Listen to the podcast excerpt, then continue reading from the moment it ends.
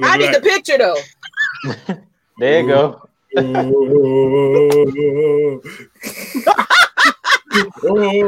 Welcome to the Maggie T and the Phillips Show. Ooh yeah. Appreciate Ooh, you. Appreciate Ooh, you, yeah. Michael Walker. Yeah. You know, boost my ego up. Ooh, yeah. I'm Maggie T, and these are the fellas. Yeah. What's up, y'all? Just my imagination. Once again. All right, y'all. For real, for real. For real. So let me go ahead and introduce myself since I'm the star of this show. What's up, J Rock? What's up, Brody? Oh, what's going on? What's you know what I'm saying? Represent OutKast today, y'all. What's up? What's up? A town down, people. Gotta do it. Gotta do it. But for real, for real, what we have on this panel right about now, we have Just K Styles. We call him the comedian. Ooh, yeah. He is the comedian up here. The six man, man up in yes, yes, yes. Then we have Jew Talk Sports. And guess what, y'all? This man is how many away? Seven. Seven, seven. away from seven hundred. And here is his link. People, go ahead and give him that subscribe right now. I want by the end of this seven show, he people. need to be at seven hundred. Every last seven. person. All right. Every last 27 of you viewing right about now. Subscribe. Look, we just need seven people. That's that's all, man. That's all your boy man Mike is asking for. Mm-hmm. Seven. Seven people to go Jew Talk Sports and subscribe. Seven, yeah. seven, seven. I'm gonna tell y'all like the country will say it. Can y'all do that right now? Right, right now, right now. well, God, hey, well, goddamn, Adam, hey, hey, I want to say I was five from sixty. Goddamn it, you go, go throw mine in there too.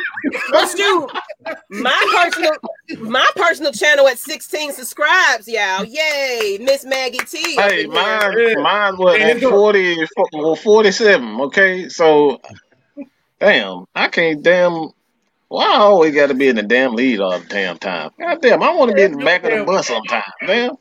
Well, you, oh, you, hey, you, you, you, you, the mad scientist, bro. Shit, you don't want to help put all this shit together. But damn, shit, sometimes I want to be. Sometimes I want to sit on the back of the bus. I don't want to sit in the front driving the motherfucker all the time. Then the yeah, dude man. over there, the dude over there complaining is Mad Mike, Mister Sports, Mister uh, Magnificent, look, look, Mister whoever you want to call him, he is the mastermind behind all of this. I ain't gonna lie. But like I said, I'm Maggie T, and these are the fellas though, because uh, without me, y'all wouldn't be here though. But anyway, thank y'all for tuning in. Oh, that's straight up. That's straight up. I think right you, you deserve one of them damn. I turn a damn back snap for that one. Well, I'm, I'm about to pull a hand up like this, like wait, wait a minute now, anime. Wait a minute. What, what, what, what you call my anime? But appreciate y'all tuning in, people. Let's go ahead and get into the episode. The shenanigans is over with. Let's go ahead and get serious. Woosah. Let's get it together, people. Let's hey man, I haven't eaten anything right now, so forgive me. I'm hungry. This is my first meal, so if y'all see me eating during the show, forgive me. And this is my first show, so y'all can't see who it is, but all it says is Jay Bird and the boys. So yeah, we good. hey, let's get to it, people. So let me go ahead and hide off and let y'all get into these what three keys? Three keys. Y'all ready for it? Three keys. All right, then I'll be in the back. I guess I let's let's uh I'll just start it off real fast. I don't think it's um anything that we have to do more so kind of recapture what we've done in the um, in the past game against the the Raiders. Uh, as a matter of fact, um, there is something that we got to do better. We're still not doing this. Still not doing it. We're not establishing the run. We're not establishing the run. We still want to throw the ball 40, 50 times a game. And granted that Matt Ryan is Matt Ryan, one of the greatest all one of the greatest quarterbacks of all time, we still want to focus on throwing the ball. Even with the great Tom Brady, the great Drew Brees, even the great Ben Roethlisberger. These guys need the running game. This is how you incorporate everyone else in the game. Everybody want to focus on Matt Ryan and oh, Matt Ryan need to do this and Matt. Look, some of these guys brought to this team, hint, hint, hint, hint, to be running backs, not receivers, not blockers, not tight ends to stand in to just do nothing but look at Kaleb McGary and Matt Ryan. Like, I mean, that's essentially what they're doing. That's just block for Matt Ryan. That's what you brought Todd Gurley here, just to block for Matt Ryan. That's why you brought Luke Stocker here to black block for Matt Ryan. This is what we're doing, Dirk Koetter. What the like? What the hell? Use the damn running backs. Okay, use the goddamn running backs.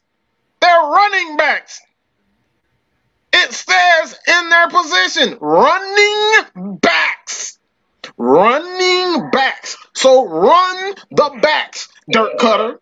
That's the first one, and the second one is all. Uh, it's it's really simple, and I'm just gonna say, um, go ahead, yeah, Reggie, appreciate it, appreciate it. That's six. All right, we need six more. That's seven. That, that's one for the day. We need six people. We need uh, uh, we need one more. We need everybody who subscribed to Jude channel. All right, announce it in the chat. Uh, announce it in the chat.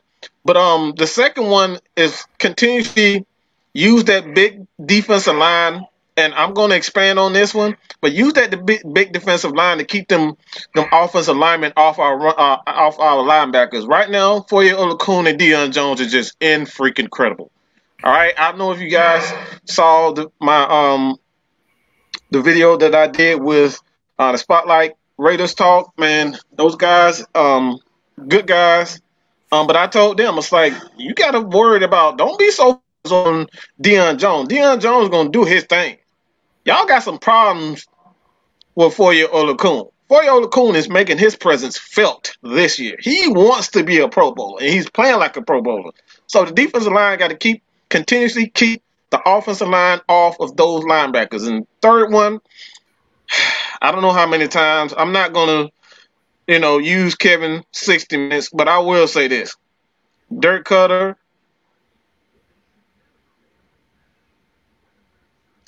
Dirk Cutter. Dirk Koetter, Raheem Morris. Please do not come with that same bullshit ass game plan that we saw last meeting against the Saints. That crap will not work. We're going to get our ass embarrassed again if we come with that same game plan. These guys line up in formations. This is the one. This is I, I released the video and uh, uh, the film breakdown. What I was saying, the Falcons, Dirk Cutter. The reason why he sucks is his route concepts absolute are garbage. Absolute garbage. You can't line up in run formations just the damn pass out of them. What the hell are you running? What what the hell are you even just line up in damn shotgun if that's what you're gonna do? It makes absolutely no sense. Why are you in run formation? You just gonna pass out of them. Who the hell are you fooling? It ain't me. It ain't you. It ain't K Styles. And the damn sure you guys, everybody know it's coming. So why are you even in those run formations? Are you just gonna run, get in the run formation just to damn pass? It just doesn't make any sense. So Raheem Morris, I know he's doing a fantastic job with the defense, but uh, again, I'm not giving, I'm not letting him off the hook. Cause that game plan, what we've been seeing with Dirk Cutter has been absolute trash. And for his ass to sit up here and say, one, you're gonna call out the players, you're gonna call out everybody else except for that bull crap that Dirk Cutter called in the first meeting against that. Come on, bro. I don't care how good the defense is looking right now. Accountability, man. Got to be accountability. So, um, K Styles, what you got? All right. Uh, before I get to mine, I'm gonna say to everybody, appreciate y'all coming out tonight. You know, fucking with your boys and with the heavy hitters. So, like I said, I'm gonna go ahead. I'm gonna give them my couple shout outs before I do it. Like I said, we see Wallace Smith saying, "What's up, family?" Rhino TG, you know, Joseph Thornton, Jermaine John again. Hey, J Rock, you know, he always, you know, that's the fam right there. So, you know, we bust yes, sir. I know Torch TV gonna be in here one way or another, and and Yasuke, you know, them the people. So and and Madness. So we go all them automatics. And like I said, Mark 504, you know, he's in here. He's Mark, Mike's number one fan. So go and Triple G. but uh, oh yeah, Michael Walker too, because you know he's looking for Maggie and hoping she probably has an OnlyFans for him. So we're gonna leave that alone. Better go show some toes to that man. Show that man some toes, girl. but but definitely what my keys will be is you got to use the running backs in the passing game. There was no excuse in that game to where your running backs combined only two catches. Especially if you know that they have a quarterback that they're going to plan for, they're going to be a, the defense is going to be aggressive. They're going to blitz. Cause like I said, even the Saints offense really didn't play all the way well last week against Denver. Their game plan was dictated by their defense. Their defense set the tone. So, aggressive defense like that, you have to counter that with some quick, some quick passes and some some swing passes, some some some catches by your running back. So that's a definite must. My second key point is you got game film on what you on what you played last time so you don't need to be making the same mistakes twice. You only like I said that that like I said that last game should should tell you what you need to do next time. And the last game plan is you cannot kick field goals. I know y'all used to me saying 60 minutes. That's automatic, so I'm not to use that but you cannot kick field goals against this team. I don't give a damn if it's Drew Brees back there, Taysom Hill. Hell, Mark Sanchez could be back there for all I care. You cannot kick field goals. You when you get in the red zone, you must score touchdowns. If you don't score touchdowns, like I said, this is gonna be a long game. I'm gonna end it at that. Jew, what you got for? First off, before I get my three keys, we five away from 700 subscribers. So let me get five more people to go and hit that subscribe button at Jew Talk Sports. We just need five more. Five. Two already hit. Two already hit it. So five more, and I'll be at 700. Five. With that being said, hey, my three keys, y'all know where it starts off in the trenches we got to keep that aggressive defense that we seen last week. I love what I seen out of that defensive line. Allen Bailey, um, Cominsky, uh, Marlon Davidson. Those guys did a great job last week of collapsing the pocket.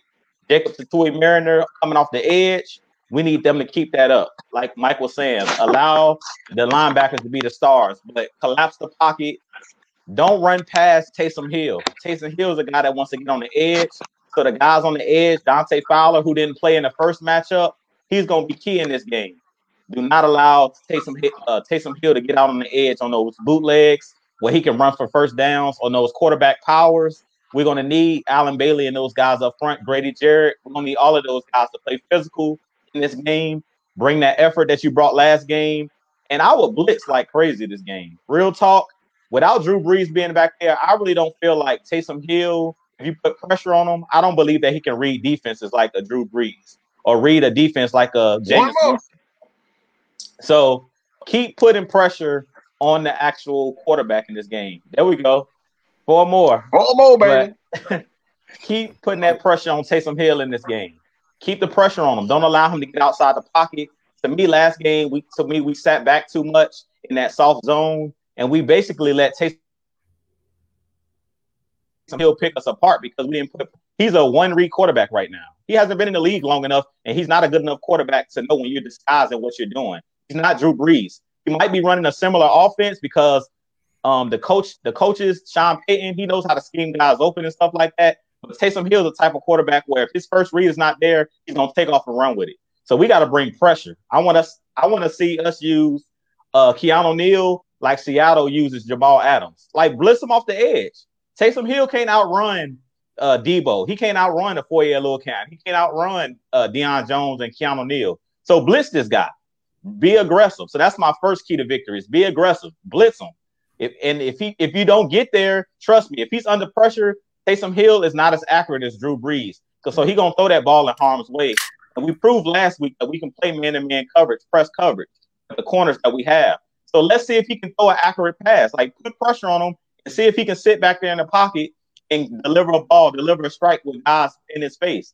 Personally, I don't think he can do it. He's not Drew Brees. Drew Brees is pinpoint accurate. That's not Taysom Hill's game. Taysom Hill's game is a he's a basically a running back, a fullback playing quarterback.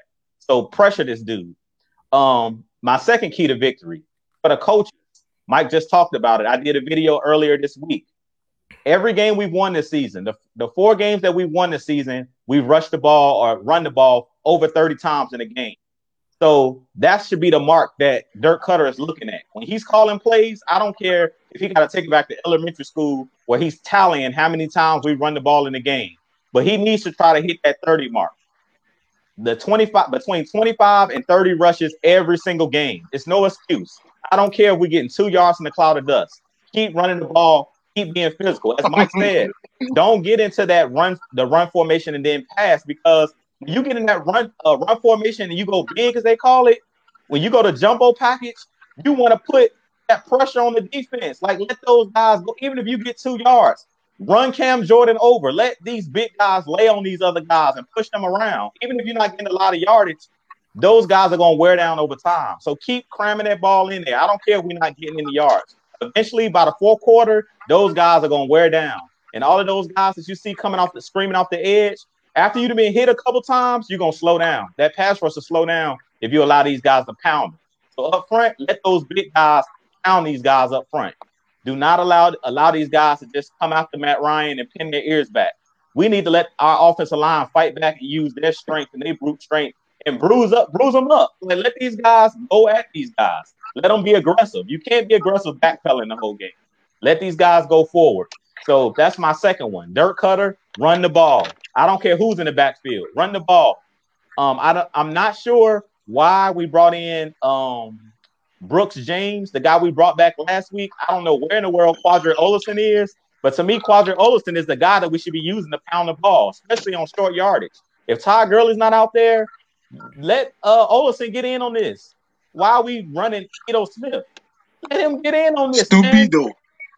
Exactly. Let former him get friend, in on this. former friend, dumbass. My bad, my bad. Former friend, dumbass. Oh, oh, hold on. Since you said farmer friend, go ahead. Go ahead and get to him. Go ahead, go ahead so, and get to him. so, so we can look at farmer friend. There you Mhm. go. Run the ball, farmer friend. 25 to 30 times in this game. We need it. Exactly. We have to do it. It- it's key. Exactly. We're 4 0 when we run the ball at least 25 to 30 times. So pound that rock. And then my last key to victory, and this is the third key to victory, and I talk about it all the time. Going to have those two, three, four plays in the game that's going to change this game. Who's going to get, who's to make the play? Last week, it was Deion Jones with a pick six. Last week, it was Jacob Tuioti-Mariner with a, um, a strip sack fumble. We're going to need that in this game that's going to change the momentum and put us on the short field. Matt Ryan in this offense, la- I haven't seen Matt Ryan happier in uh, in a post game press conference as he was last week, talking about man, we really didn't have to do nothing. The defense won the game. Like Matt Ryan didn't know what to do. He couldn't even believe it. Like man, our defense actually did something. You can tell Hey, he was just man. happy. Like man, the The defense, defense actually carried us. What Yeah, the hell? carried us. Exactly. So if we can get that if we can have that happen again this week, we just need a turnover. It's those two or three plays in the game. If, uh, if you got a chance to get an interception, make that interception. If you have a chance to tackle somebody short of the goal line, that's what this game is going to come down to. Because we know every time we play the Saints, it's always usually coming down to the last possession. So in this game, make that key play. That's that's going to be my third key to victory. Is if it's a play there to be made, make the play, whoever it is. Because last week everybody was out there making plays. We didn't rely on just the star players. Because to be honest, Grady Jarrett, I didn't really even hear his name last week. It was the guys, it was the unsung mm-hmm. heroes last week that did it.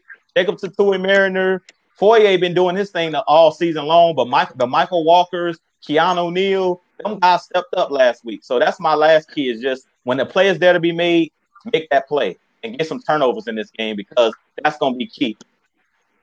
Hey, I about to say, you know, you know when Matt Ryan did that um press conference afterwards, you know the song that was playing in his mind when he, when he did that press conference when he was talking about he said, "Must be nice." he was singing Lyfe Jennings. Yeah, he's singing Lyfe Jennings. But, but I want to highlight. This. And look, I want to highlight this comment for y'all. Nick Turner, 31, said Jacob Tuioti-Mariner is playing in the memory of Takk. Man, he took that job. Hey, he, he was Hey man, that man wasn't even that, that dude wasn't even drafted. Come on, Takk, bro. Your backup ain't been to you. No, no, he played the opposite of Takk. So that man, like, he should have been drafted. We should have drafted him in that shit. The way he playing right now, that man playing out his mind. Exactly. And, yeah, and you know, I got, I got, I got show, I got, I got show, I got show some attention to Mark 504. He said a comment earlier. He was saying Michael Thomas had over hundred receptions, but bruh, he had hundred receptions on eleven point three yards per reception. That's not a game breaker. He gets you your reception. I mean, even his routes, even his routes, like to even go with that, that's just like that's just an average. His average per route was eight point four, I believe. So he like he wasn't even running a whole ten yards. The slant guy. average per route was about eight four. Was about eight four. These are numbers that we we look at. So um, Julio Jones were some in the neighborhood. He, he Nuke. Um, those guys were some in the neighborhood about twelve to thirteen yards per route. So these are per routes. These are the routes that they're running. Average per routes. So if you're running eight yards per route, you're a slant guy. That's essentially all you are. You're nothing more than a slant guy. All right, that's eight yards, eight yard slant. That's all he was doing. So a lot of people always like to compare receivers. You got to look at the routes that they're running, and you got to look at the, the average. You know, again, average per route and the average catch that they're making. So all all you guys saying, oh, he got he had a hundred and you know forty something catches. But you look at the yards, like even the yards are, don't necessarily say no, he's making big plays. They're just like they're essentially um, a byproduct of the like of the catches that he makes. So if you're getting eight yards every catch, I mean, you time that. You mean you do do the math on that? That you're going to have someone in the neighborhood of 14, um, 14, 1500 yards. And outside of that, like he's gonna like he's gonna have a big play. So I think he end up with like sixteen hundred yards. So like hundred and forty catches 1600 yards. Nah, bro, like you should be having um, Calvin Johnson type numbers. You should be somewhere near 2,000 if you're a big play receiver. You get Julio Jones those types of numbers. You go back and look at his numbers when he played against um, on 2015 Julio Jones, Well, his numbers were um, I believe it was 138 with like 1,600 yards. You know what I'm saying? 16, 17. It, it might have been a, a lot um, more than that. If you can look up that, Kevin, um, those numbers, um, 2015 when Julio Jones had 138. Um, but those numbers with Julio Jones, those numbers, you saw that, you know, in the averages, the big plays that were there. So Michael Thomas, that's why I always say people like to say, look at, you know, the total numbers. Let's look at the touchdowns that he's making. Let's look at the number of receptions that he makes. That's easy. Anybody can get 100 receptions a year. All you got to have is a determined offensive coordinator who determined to get the guy the ball. I can give Austin Hooper. I can get him 100 catches if I wanted to. I can get Alvin Kamara 100 catches if I wanted to. Any offensive coordinator can give you 100 catches a year. As long as you stay healthy, you can get anybody 100. So I I do not pay any attention to receptions. If you're worried about receptions, you are automatically a, a loser in my book because again, receptions are essentially controlled by the offensive coordinator. If the offensive coordinator wants to share the ball, he's going to share the ball. If the quarterback wants to share the ball, he's going to share the ball. But it ultimately comes down to the offensive coordinator to get everyone involved. And this is the reason why we had Austin Hooper, uh, not Austin Hooper, but um, Hayden Hurst. This is the reason why we had Calvin Ridley. This is the reason why we have Julio Jones. This is the reason why we have um, um, Russell Gage. Like these guys should have, you know, around the same, you know, average as far as catches are concerned. And I know I'm doing some some t- the math, something that I typically don't do. Told you guys, man, your boy, man, Mike, we go deep, man. We we we bring the numbers, we bring the film, we bring the history. You're not gonna get this anywhere else. So, like, this is why I say all the time, Julio Jones is one of the greatest receivers of all time because he does everything well. Okay, you said okay. That's right. Mm-hmm. If you're looking at his yards for that season, that was actually his worst season. Mm-hmm. He was running slants. Kyle Shanahan. He was running slants with Kyle Shanahan. Slants, huh? That was, that was pretty much 14 yards per carry. Hold on, oh, hold on. Oh, like I said, just in case they don't see it, hold on. Let me go ahead and I'm gonna, I'm gonna go ahead and share Uh-oh. so you can see it. All right, go go. Mm-hmm. 2015. If y'all can look at 2015, that was his best year overall. Pretty much 14. Now look at that career. Now, Whew. now look at that. I got a um I got a good example for y'all too, uh K Styles. I don't know how fast you can pull up the numbers, but another guy like Mike was saying, you never want to look at receptions. Y'all remember how many uh, balls Wes Walker would catch a year? I think he caught like Oh, 100 balls like five, four or five Oh, years in a row. When he was with the Oh, Patriots, oh, wait, he oh, would catch you said 100 balls easy. You said you said Wells Welker. Wes Welker. Oh, when he was- yes. Hold on, I'll pull that up right quick. Y'all go ahead and keep talking.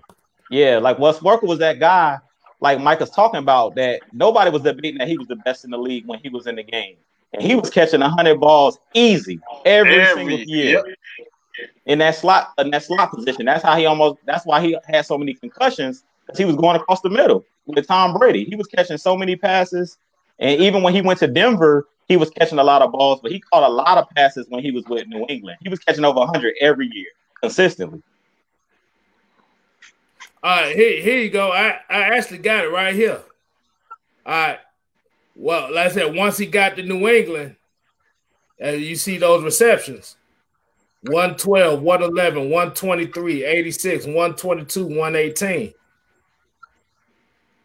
See, but Yeah. the thing about Wes Welker was, like I said, he'd get you the yardage right there in those spots in that zone.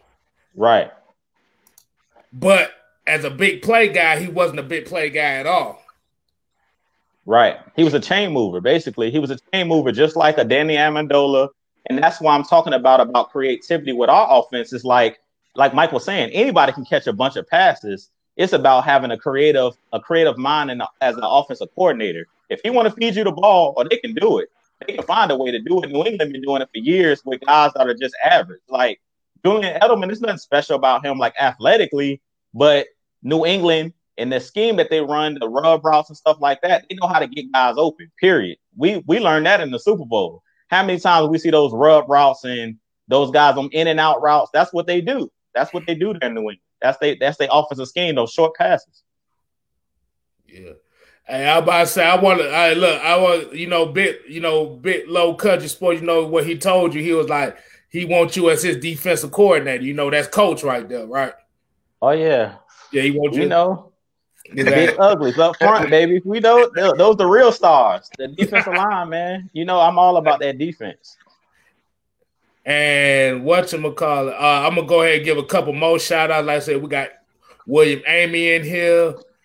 Uh, Devin Stan Standifer. I get. I, I hope I'm saying that right because I always butcher his name for some reason. you know, triple D always in this thing. You know, terrified. Hey, your boy. Hey, your boy Twist. Hey, there you go. Twisted to TV. go ahead and follow him as well. That that's Yeah, the yeah. hope. New York, New York. They want to say that. Yeah. Hey, always hey, look out for madness too. So, Yes, sir.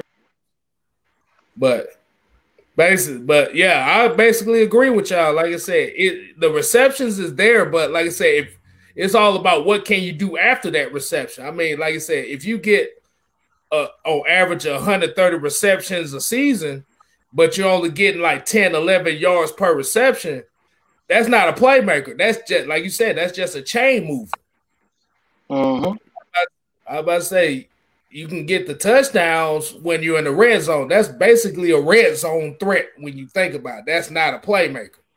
Right. Exactly. That's a tight end. That's actually what it is. I mean, this is this is the thing that, that I always tell people. This is the reason why I don't necessarily focus on a uh, as far as receivers.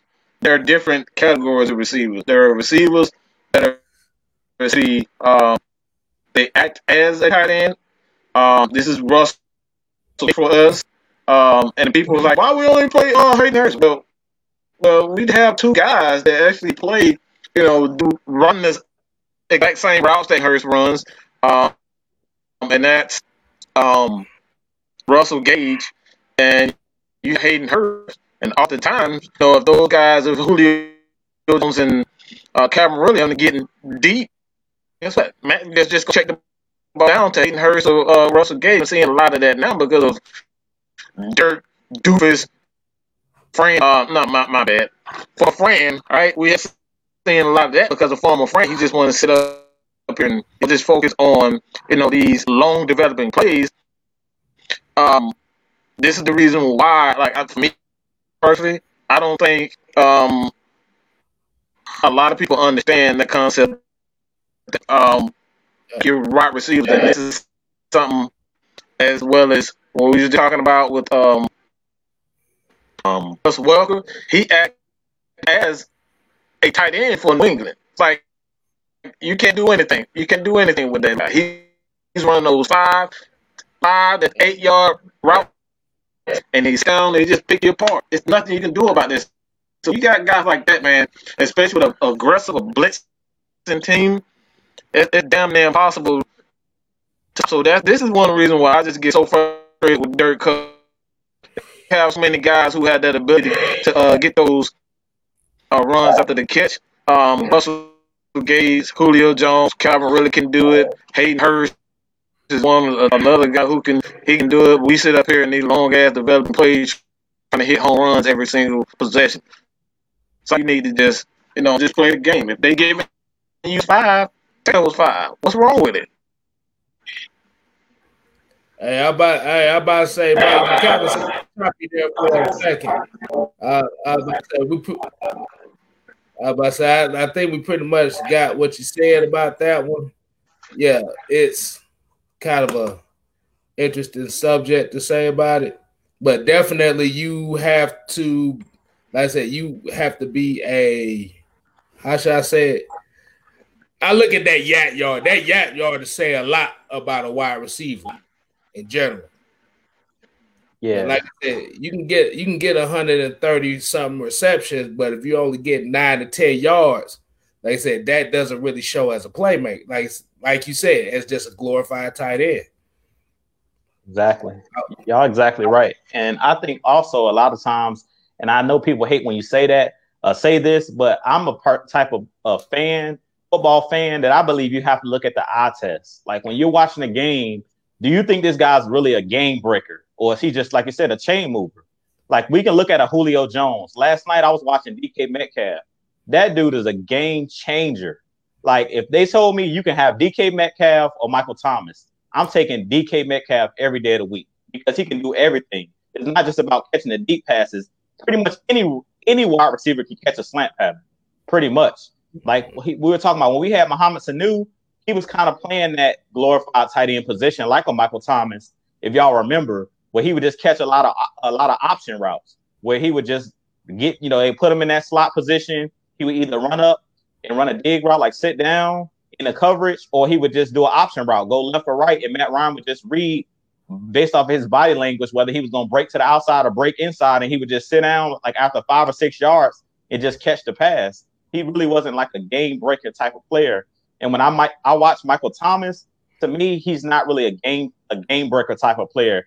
When I watch him with the eye test, I think he's really physical, and I think his best attribute is catching a ball in tra- um in traffic. Like he does a great job. He has very strong hands, and because he's not the fastest guy, he doesn't create a lot of space. Like we talk about it all the time. If you watch Michael Thomas run routes, he really doesn't create a lot of space for himself. He's a decent route runner, but he's not like a um he's not like a Julio Jones or Calvin Ridley, guys that will break your ankles and create that space, or like Amari Cooper. If you watch Amari Cooper with the Cowboys, he's a technician when it comes to running routes where he creates the space where it's a ton of space and he's wide, basically wide open most of the time because of his speed and the way he comes out of his breaks. The same with Julio Jones. We've seen so many times this year where Julio Jones will break somebody, you know, break the corner's ankles. He fall on the ground. Julio Jones wide open. Like that's a, being a technician. I really don't feel like Michael Thomas really is that technician when it comes to route running.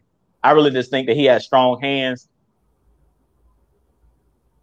He's kind of like a top, he's so much bigger than most corners. He basically just bullies them to the football. He, he's a bully when it when the ball's thrown to him. But I don't really see him as like a game breaker, a game changer where like I gotta have this guy. Julio Jones with that 300 yard game against the Panthers, that's a game breaker. Um, Antonio Brown when he was with the Steelers, that's a game breaker type, you know, a game breaker type of player. But when I look at um, Michael Thomas, I really don't see that just with the eye test. I think he's a solid receiver. I think he's good. I don't want to take anything away from him, but I don't think he's in the Julio Jones, uh, the Nuke, I don't think he's in uh, in their in their category. I think he's maybe a tier below them. Yeah. I was gonna say the Rose City, William Dickerson. He was talking about where were the three keys. So I'm gonna just say you probably just came in, but the three keys was already said. Um, pretty, like I said, it's pretty much just you, you just. My thing is you just basically got to match them energy for energy. That that's really what it is because, like I said, the offense, the Saints' offense is going to be dictated by their defense, and you have to neutralize that defense with quick passes, and the running backs must get involved in the passing game. So that's kind of like my rundown on what everybody said on that, but definitely. Oh, so I about I was gonna ask you this, Jude. Um, so the defensive game plan as far as how these corners gonna be guarding these receivers for the Saints. Who do you think will more so be guarding Michael Thomas, um, Alvin Kamara here on this, this this rematch, as we call it? To be honest, and a lot of people might not want to hear this, but I would let AJ Terrell follow Mike Thomas. I would let him travel because he's a guy that's not going to back down and he can keep up with him. He's just as big, like far as length. He has the length. The first game we seen um Darqueze Dennard trying to match up with him. He just couldn't match up with him far as speed and far as the length. You know, Dennard is not the tallest guy. He's physical, but he's not quick and he's not long. And I feel like AJ Terrell, he has more ball skills and he's a guy that can like keep up with uh he can keep up with Thomas he knows angles and stuff like that. And he knows how to play the ball when the ball is in the air. And that's um, to me, Michael Thomas' strength is that when the ball is in the air, he does a great job of catching the ball with his hands. You never really, you rarely see Michael Thomas body catching. He's always catching the ball away from his body. So I feel like with AJ Terrell, I think I would let him travel and see what you know, and see what he can do. I haven't really seen AJ Terrell play in the slot, and sometimes they place Michael Thomas in the slot, not a lot, but I still will let him travel just to give him a different look. And I real I feel like in the first game they kind of did a good job of moving, you know, Michael Michael Thomas away from AJ Terrell or keeping him off AJ Terrell's side and kind of letting Dennard, uh, Darqueze Dennard for the most part was guarding him. And to me, and to me, he was cooking Darqueze Dennard. So if it was me and I was a defensive coordinator, I would just let AJ Terrell travel with him and see what happens. I mean, you always can switch up because I kind of feel like one of the problems with the Atlanta Falcons defense in general is give them a different look. Like maybe in the first half, you start off with AJ Terrell, like traveling with them, and then in the second half, maybe you switch it up. Like don't give him a, him a steady diet of anything. But I kind of feel like in this game, I would let AJ. Another reason I would let AJ Terrell travel with him is like I was just talking about in our keys to victory. I really don't believe that Taysom Hill, if you put pressure on him, I don't think that he can deliver an accurate ball consistently. You know what? Um, Drew Brees, he can pinpoint. He's pretty much pinpoint accurate with his throws. If you remember the first game in the first half, Taysom Hill's accuracy was all over the place. Our main problem in that first game wasn't that the Saints were cooking us. It mainly was the offense couldn't get going. Like I think at halftime the score was like what ten to nine or something like that. I think it was like ten to nine um in the first half in that first game. So real talk, I feel like if you bring pressure, you let AJ Terrell go mano a mano with Michael Thomas. I don't think that Taysom Hill can put that ball on the money like he needs to. But we all know that uh, AJ Terrell can play that really tight coverage where he can make it tough. Because if you also remember in that first game, uh, Taysom Hill, uh, Taysom Hill, every time he threw the ball, for the most part, he was targeting, um, targeting Michael Thomas. Like he rarely threw the ball to anybody else. I don't remember Jared Cook catching any passes. I don't. Uh, the only pass I remember um, Emmanuel Sanders catching was that one where he threw it down the field. If you remember, and Debo was actually trying to guard him. He was running up the seam, and Debo just kept running for whatever reason, and it looked like a punt. He just basically threw up a pop fly, and uh, Emmanuel Sanders was able to turn around and stop and catch it. That was like the only, you know, only play I remember um, with Taysom Hill actually targeting anybody else. In the first game, uh, Deebo shut down Alvin Kamara. I don't even think Alvin Kamara had but like two catches or something like that. And I don't think he got any catches until like the fourth quarter. So he was pretty much on lockdown. Like they only Alvin Kamara in the first game really didn't even do anything. It was mainly Taysom Hill late on in the game running that quarterback power. Um, and it was mainly um him targeting Michael Thomas the whole time. And for the most part, they had uh Darqueze Dennard matching up with him, which was just a bad matchup, I think. So in this game, I will put AJ Terrell on him, but at least for the first half and see what happens. Yeah, I kind of agree with you on that one. Like I said, let let the young gun go against the big dog. Yeah, see what he do. But like I said, Twisted Torch TV came with this question right here. He said, "We need another bit body wide. I wish we signed Sanu back." Which kind of goes into the question of what we say about um Laquan Treadwell. You know, Falcons mm-hmm. had signed him onto the active squad because you know Zaccheaus, you know, they put him on IR. So do you think that Laquan Treadwell will be that big body wideout that everybody is kind of hoping for as that second big body outside of Julio Jones? Yeah, I did my video today talking about it. I do think the Laquan Treadwell has the body, the body type, but we all know it's a lot of guys that are big body receivers. Um, my thing is, can he actually go out there and do it? You know what I'm saying? Can he actually go out there and, and be Mohamed Sanu? Because I think a lot of people um, look over Mohamed Sanu, but I think Mohamed Sanu was a lot better than a lot of people uh, a lot of people think. Um, Mohamed Sanu is one of those guys that he rarely dropped passes. He was a um, physical freak when it came to um, blocking and things of that nature and playing physical. Um, also, Mohamed Sanu could play every position. You can play him on the inside, you can play him on the outside. Um, he was one of those guys where we actually would use like in the Wildcat as well, um, and let him throw the ball down the field. So Mohamed Sanu was one of those guys that was extremely talented and also extremely cerebral. He was one of the smarter, um, one of the smarter players that were on our team far as the wide receiver. So I definitely think that um, Mohamed Sanu was one of those guys that I thought we should have brought back Right now, he's on the Detroit Lions, and they really don't know how to use him. Um, so I definitely think that the Falcons should have tried to bring him back because he was one of those guys that was a veteran. And if you look at um, Treadwell, like from his history of being in the NFL, when he was with the Vikings, either they didn't know how to use him or he just got outshined. And I kind of talked about it, uh, talked about that in my video I did earlier. Like um Thielen and uh Diggs, Stefon Diggs, they basically just outshined him because he was take, uh, taken in the first round. If you remember, Laquan Treadwell out of Ole Miss, a lot of people thought he was going to be like AJ Brown that plays with the Tennessee Titans because you know he went to Ole Miss as well, and DK Metcalf went to Ole Miss. So he was one of like one of those highly touted wide receivers coming out.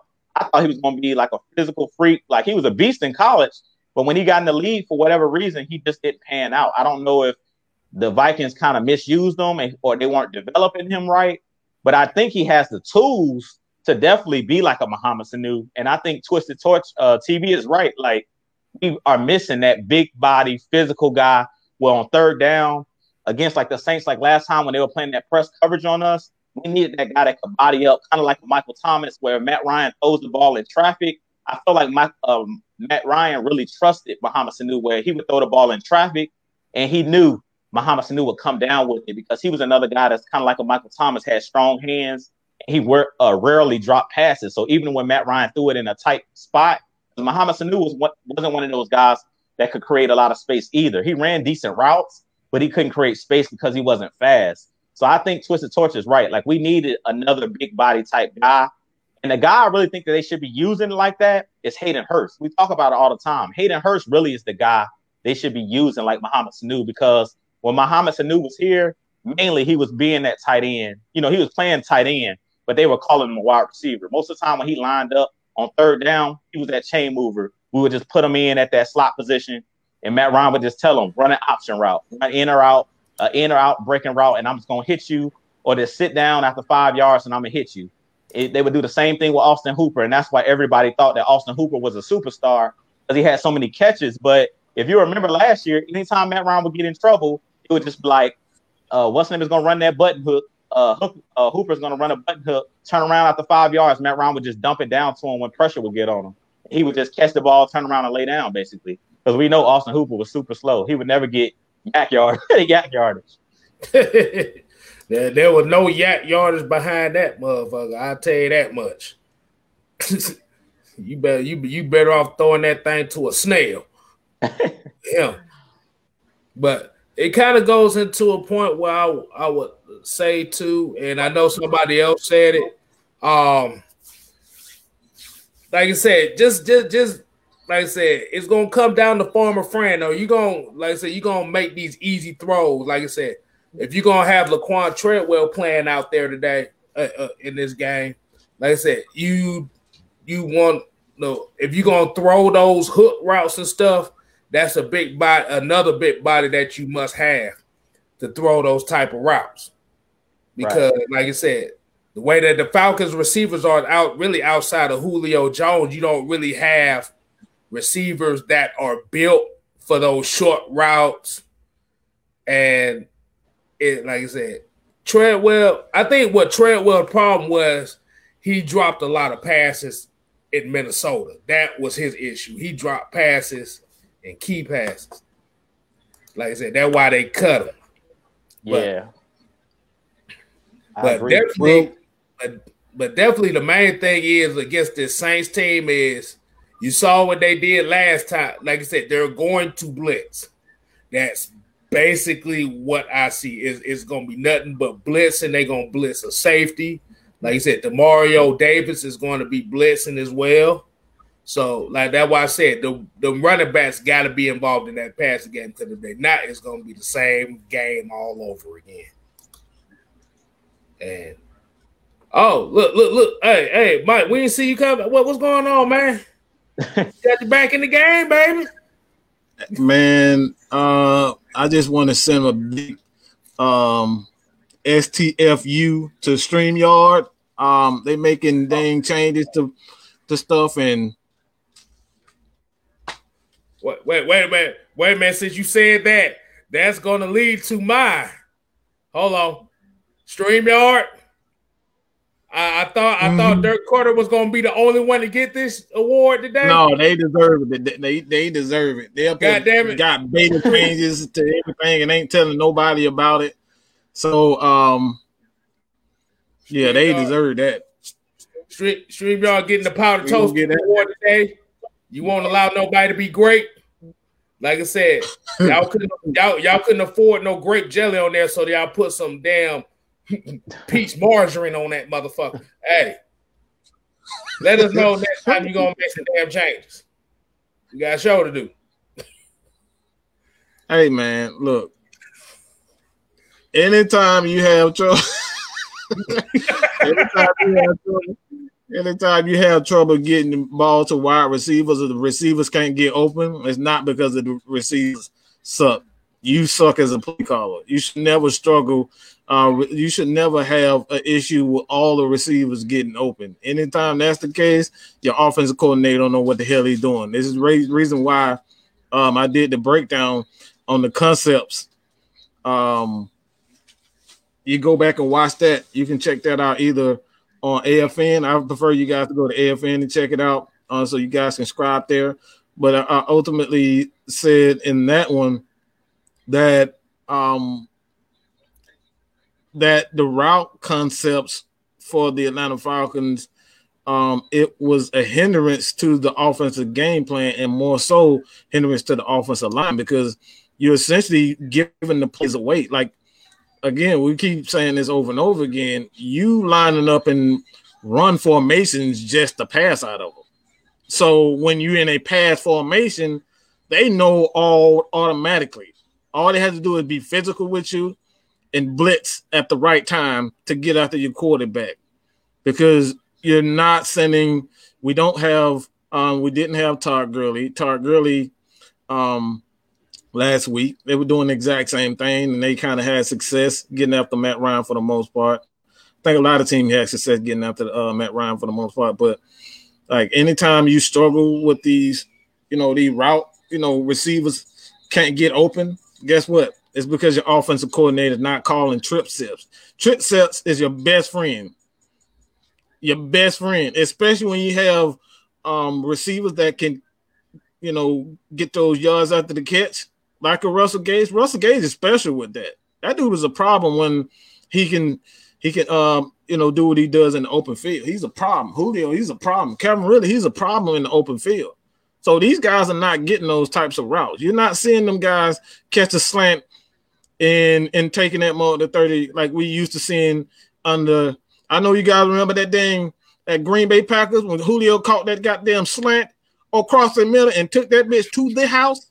We're not seeing that no more. Why? Because he's not calling those plays. That's a problem. So anytime you hear a coach say, "Oh, the receivers ain't getting open," no offensive coordinator would say receivers are getting uh, um are not getting open. Why? Because it's his job to get these guys open, to scheme and open. This is the reason why you are the offensive coordinator to go out there and create mismatches. I about to say, I about to say, uh, we got Anthony Wright. Um, he got a couple questions. He got one for you and one for me. But before we go to those questions, um, I want to get to this comment made by Quentin Willis. Basically, he said He said, when Dirk needs to call a decent run play, he shakes the magic eight ball and says, ask again later. So he calls the seven step drop. oh, man. It, it, damn show do I about to say because I almost brought out that NFL blitz playbook because it damn show looked like that when he be mm-hmm. calling damn plays. it's more like a damn. It's more like a ten step drop with Dirk Koetter, man. ten steps. We're gonna ten steps back and we're gonna flame that motherfucker 30, 80 yards. That's what we gonna do. All right, but Jude, this question is for you though. Uh, Anthony Wright asked this: Do you think that now with two weeks of film on Taysom Hill, that the Falcons can game plan to shut him down and the Aints? I think we can, but it's all about what me and Mike always talk about and what you talk about. We always talk about it here on AFN.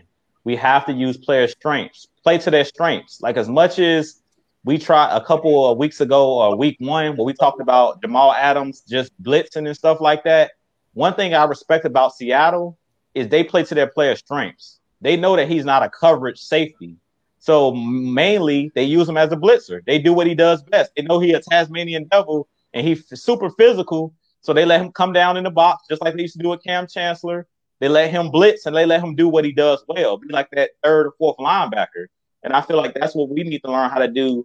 Uh, Raheem Morris and Jeff Ulbrich, and I think they're doing a better job of it now. Um, now that Dan Quinn is gone, and that's why I know in the first five weeks that Dan Quinn had took uh, taken back over the defense is because when he left, it looks like a full 360 with the defense. Like the defense looks totally different than since DQ's been gone.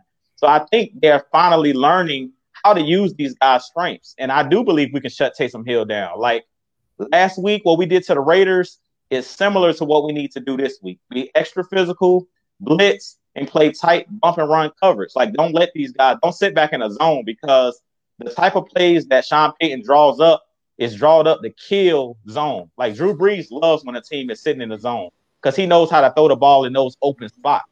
He knows how to tell Michael Thomas run that slant route run those dig routes and sit down where I can throw the ball in between the, the zone. It's easy to pick a, a, a cover three apart when you run in the same zone over and over and over again. But if you're blitzing and stuff like that, that throws off the timing. And that's the main thing is throwing off their timing, not allowing them, you know, you take those three steps and hurry up and let the ball go. If a player's running a slant like a Michael Thomas, and you have somebody like an AJ Terrell on him playing bump and run coverage where he's pressing them at the line, that's going to throw the timing off. And that's what happened to the Falcons last time when uh, we faced the Saints. If you looked at Matt Ryan, he was double, uh, you know, pumping and patting the ball so much because his rhythm was off. Like he had no rhythm, and that's what I kept talking about. We should have went no huddle. If you go no huddle, that gives you the, a chance to come up to the line, call plays, and it doesn't allow the defense to sub different packages in and out where they can do those exotic blitz and stuff like that. If you keep them stuck on the field and you let Matt Ryan just go up to the line and do up tempo and let him call plays, it slows down the pass rush. It confuses the defense because at that point they got to go strictly to hand signals, or they just have to go to their base defense where they got to say, okay, we run a zone, cover two, cover three. Like they can't say run this exotic package where they're throwing in an extra safety or extra corner. You can't do it unless they call a timeout. So I think that in this game, I want to see them go a little bit more up tempo, and I want them to do what Mike was just talking about. We have to go into those trip sets and run some rub routes because we got smaller receivers. And what Russell Gage's strength is, and Calvin Ridley, those guys master is running routes. They're great route runners. They're not physical. Like if you look at uh, Calvin Ridley, he's not gonna blow anybody away with his muscles and his physique. That's Julio Jones. He's the only guy that's. To, he's like a big, built like a DK Metcalf, like an Ellie. These other guys, uh, Gage, uh, Calvin Ridley, these guys are thin, but they're quick and they, they're really uh, good at breaking open. So put these guys in those stack, you know, those those different stack uh routes and stuff like that, bunch routes, bunch formations, and let them run because what it does is it creates confusion for the corners.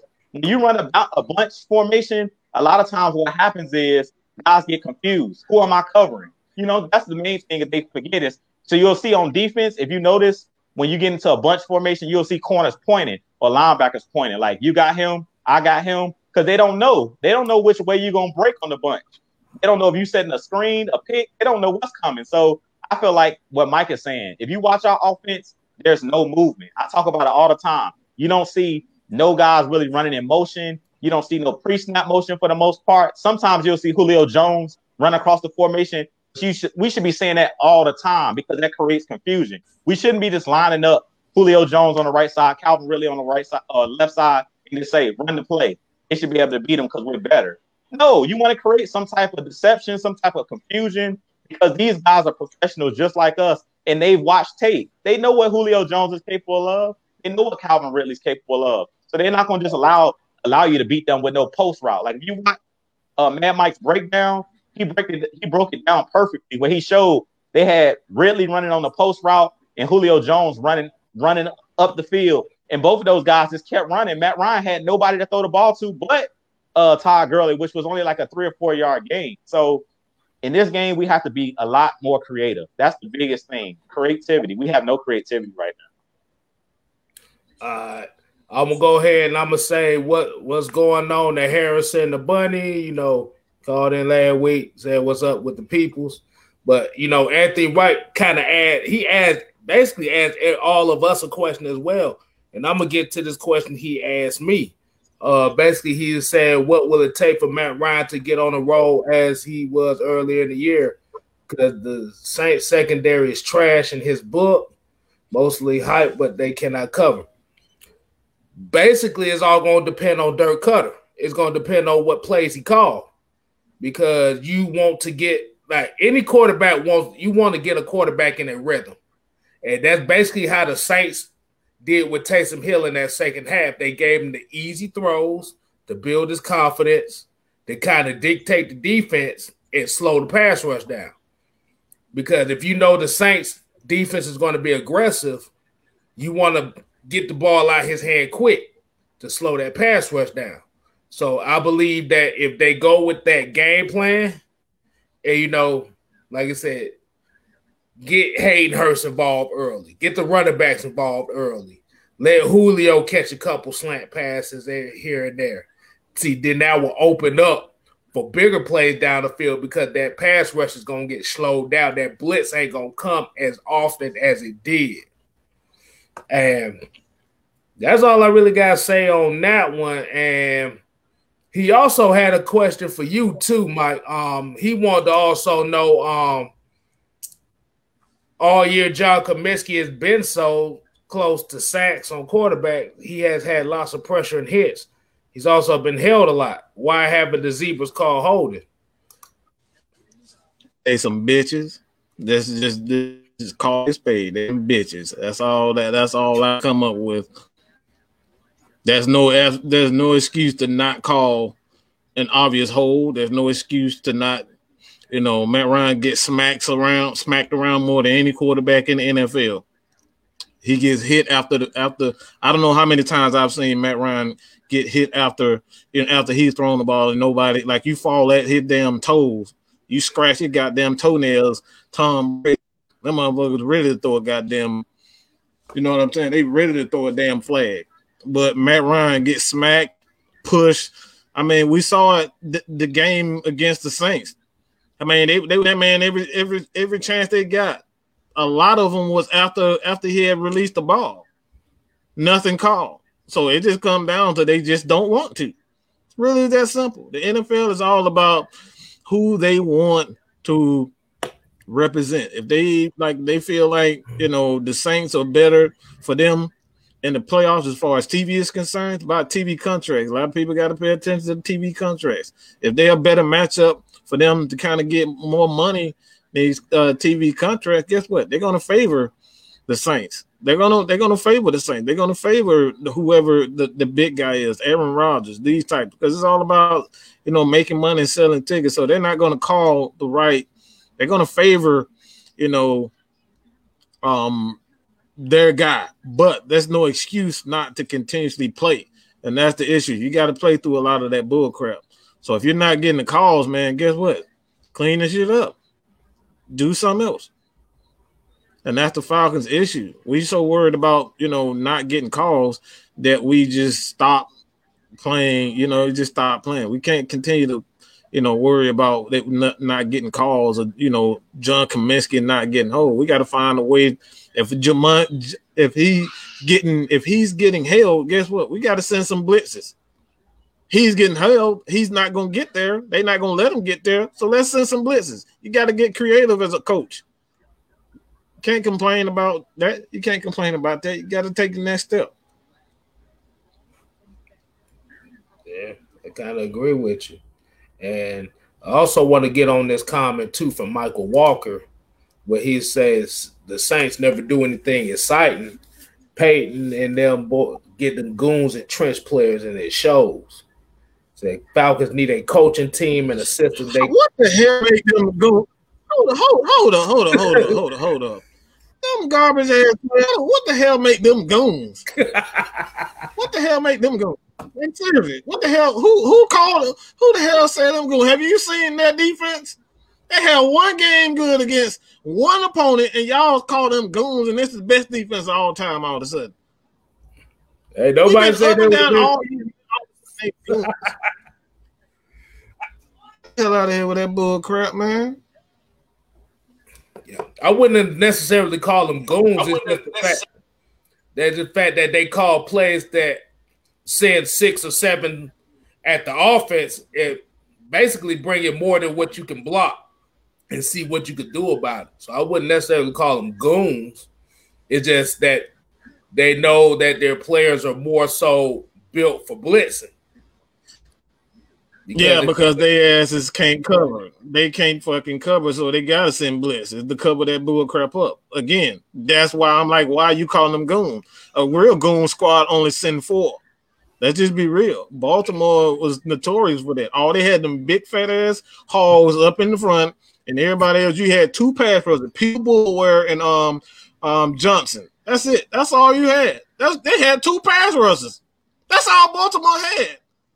That's it. That's a real goon squad. So all that blitzing and stuff, I don't necessarily say that's like that's a goon squad. Like a real goon squad, we're talking about physical football. You're not going to run on them. I've seen teams run over them, and we just saw what like They like we're talking about a team in Broncos. They didn't even have a quarterback, and they didn't get blown out forty five. To, like, like they should have been blown out fifty to zero, if you ask me. Exactly. All right. All right. I won't get Oh, into let's this. be real. too. I want I want to get into this comment too. I, I I know y'all probably don't want to do it, but I'm gonna go ahead and get to it. Like I said, Jesus Christ said NFL hates the Saints. We don't get the calls the times. I know this about to get deleted though. Well, I'm I'm, I'm gonna answer this right here. The Saints actually get more calls at home than any other team in the NFL. The only In the problem that y'all the only problem that y'all feel like y'all don't get the calls that y'all deserve, because remember, y'all tried to sue the NFL not once, but twice. So they're looking at it like, okay, you trying to upstage us as the establishment. So, like I said, y'all not like I said those same calls that y'all were getting, especially when it comes to close to playoff time, y'all not gonna get because at the end of the day, y'all basically tried to change the establishment of the NFL by trying to get the NFC's championship game replay. Exactly. So that's so that's kind of on y'all own doing on that. 'Cause remember, Sean Payton is part of that committee staff that gets these rules changes and shit too. So Hey, I wanted to Y'all announce. crying. I wanted to announce, not to interrupt y'all, but we just hit 700 subs on Jew Talk Sport. Ah, Jew Talk Sports. Go ahead, Juju. I appreciate y'all. I couldn't have did it without y'all, Atlanta Falcons Nation. Now let's let's get to a thousand, three hundred more. We, Yeah. And we going. Yes, we ain't gonna stop. Can't stop. Won't stop. I appreciate y'all. We got mm-hmm. 100 up here in the chat right about now, y'all. Go ahead, subscribe, Subscribe. get them over there. Get them over there. At the same time, Miss Maggie T with my little 16 followers, subscribe to, to my channel. And, and this is supposed to be Maggie T and the fellas. Really? Y'all do the same for my page. Show some love, show some love. All right, uh, uh, I want I want to hit this comment, and he kind of hit hit on the disrespectful side of the game. He said y'all sound like Dallas fans. No, the only reason why I say that is we did not sign a petition to get a call changed and replay a play in the How playoffs. you gonna cry? Oh, Hold We- up. How oh, you gonna look, cry oh, and tell on oh, everybody? Oh, I'm not done. I'm not done yet. Go we go. did not go. we did. We did not Look go this. to a city. I'm sorry. Look at this person thinking this is, dude. You wasting your time, sir. Oh, oh, oh, yeah. He can spam. He can spam that. Hold on, hold on. I got something. If he gonna spam that, I got something for his ass. Hold on. I'm gonna let him spam it. Hold on. Let me go ahead and pull this up. Tell them we got ammo. Let them know. We got ammo. All right. Appreciate y'all at- liking the shirt. Yeah, yeah, yeah. Okay, look at this. This is the petition to get the game replayed. You see, it's probably about twenty five thousand. They said eighteen thousand motherfuckers done signed this petition to get it replayed. Y'all gotta realize y'all not the only team that done got screwed out of a call to win a game. The only You thing the only is one that cried. you the only one that cried about it, and the only one that wouldn't let it go. Y'all actually literally paid for a billboard down here in Atlanta to tell the NFL that they blew a call. That right there says a whole lot. Y'all looking like Afro Thunder right now with that shit. Y'all looking like this fool right here. So, like I said, we can you can say 28-3. We blew Trash that. ass such and such. Falcons, blah blah blah. Yeah. Whatever. Come with something else. But at the end of the day, when we lost, we owned up to it. Like I said, to this day, y'all trying, y'all, like I said, y'all tried to put the NFL on child support and it didn't work. Don't say that, Falcons. Don't you say that. That's mean. Y'all, we didn't win that championship. It wasn't had nothing to do with Chickadena. They always, just they gonna always with the guilt. I'm just gonna say, Always with the please, good. all these, all these jokes, they the best defense and all that. When it matters, y'all choke. I'm just saying. But, all, but, but When it always needs to say, matter, I always say it like this: ever since they started cracking them twenty-eight to three jokes on us, they've been getting knocked out the playoffs in dramatic fashion ever since. You realize that, and that ain't just them; it's every other team that like cracked them 28 three jokes. Because Look, man. Tom Because- Brady because went the playoffs. Hold on, look, look. This is three separate occasions, Ooh. and I see two purple jerseys. So y'all got two of them there. Uh, we already see we are we already saw the Simon's Law Office goddamn petition y'all signed for this one against the Rams. So, um, the first the, the first one, the first one, y'all gonna say that, but hey, y'all had ten seconds. You blew it. Bam. Let's go. The That's Rams won. about. The Rams won. They blew the call. You still had the ball in overtime. You threw an interception and lost the game. The last one, That's mean, friends. You had That's mean. you had about a minute and 45 seconds to about go, you. and you blew. It. You know, So- according to Mark 504, that's old news. That's last Well- year's talk. Well, 28 to 3. Well, well, in that case, the 28 to 3 is old talk and old news. That's so if you keep bringing up 28 to 3 and this 2009 Super Bowl y'all won, well, most of y'all weren't even Saints fans at the time.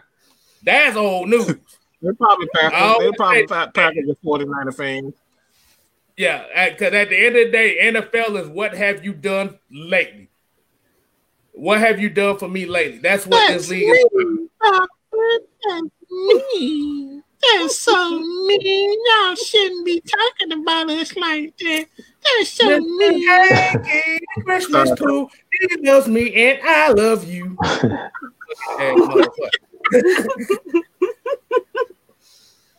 Hey, talking about Katrina like that? I hurt our feelings. you shouldn't Yeah. be doing that. That's Yeah, bruh. mean. bruh, it, bruh, if you, bruh, if you looked at the news reports they had about that NFC Championship game, bruh, they had, bruh, they treated this thing like it was a social justice issue. Yeah. I It did said, now. It was like a whole, it was like really like a whole weep show, to be honest. It was just The whole, It the was a whole social justice. timeline was signing peti- uh, uh, petition. That y'all signed petitions. Y'all, bro, y'all sit up and call lawyers. Y'all called the NFL. Like man, y'all did it. Come on, man. Y'all ain't got no rule to talk about nobody. You last, you couldn't even hold ten, a, a, a, a lead for ten seconds, bro. Y'all talk about some 28 3. At we hold that motherfucker for at least a quarter. Y'all couldn't even hold the motherfucker for three sec- 10 seconds. I did with that crap. Yeah. but Like, Um, but but, uh, but but I'm also gonna say, like I said, for a team that somehow had the best team in the division for the past damn near ten years, like I said, you have to remember, y'all only got one Super Bowl. It ain't like y'all got three, four, five to where we can't catch up to you, because it can happen in the next few years. If we get a Super Bowl, then we neck and neck. Then what else do you have to say? Look at that. There's a lot Yeah, of little okay. Aints fans always showing up, showing up. But where y'all gonna be after the game? They ain't got no house. If They ain't everybody no know our, house. They ain't got nowhere to anybody go. know our history, we either it's a tough game, it's a close game, we split it. So I mean, y'all got some of confidence. E- exactly. It's okay. Exactly. Exactly. Because like like like they said, they done had the best team in the division for 10 plus years. And what more can you say about that? Like you said, outside of Bounty Gate, what what what else is what what else has been done? Because most most of the Saints fans that's here now, most of them weren't even Saints fans when they won the Super Bowl. They were just fans. Man, they Right after that- Wait, wait. Look at this Trey Z person though. Like, is that bragging whites to make it to the playoffs, but do any nothing else with it though? I mean, I, I I'm just saying. I mean, there's more. it- it- Like I said, as long as y'all bringing up 28 to 3, like I said, we just gonna bring up the legal paperwork. We got legal paperwork that shows that how petty y'all asses can be. I mean, like I said, y'all what are they- not the only, saying- y'all are not the only team that got screwed out of the game, especially a playoff They game. snitches. They some snitches. Appreciate the twisted torch. See, see now, see now these motherfuckers coming in here finna ask, finna be DMing your ass. Now. Oh, you know what? look, look, I'm saying I am a sports model. So if you want me to wear your shirts, hats, socks, all that, send it my way, y'all. Look, I promote. I do promote now. So I'm just saying, just putting it out there. You can look at me all day long, but let's go ahead and get this uh, sponsorship going. oh, yeah. Now you're right. Like, like, like I said, you're right. We we we haven't won a ring, but at the same time, man y'all have no hold on, hold on. I want to see that. He said we've been to the Super Bowl twice with no ring. Like I said, my mama got a ring. I got a class ring. What does a ring have to do outside of 2009? Thank Like you. that. What is it doing Like for you that. right now? What it do? What it doing for you right now? That ring didn't come into play when y'all lost in playoff games. Like I said, you got one ring. That's it. You know who they sound like? They talking about we sound like Cowboys fans. They sound like Cowboys. Cowboys, fans. they sound like They I'm sound just like saying. real Cowboys fans.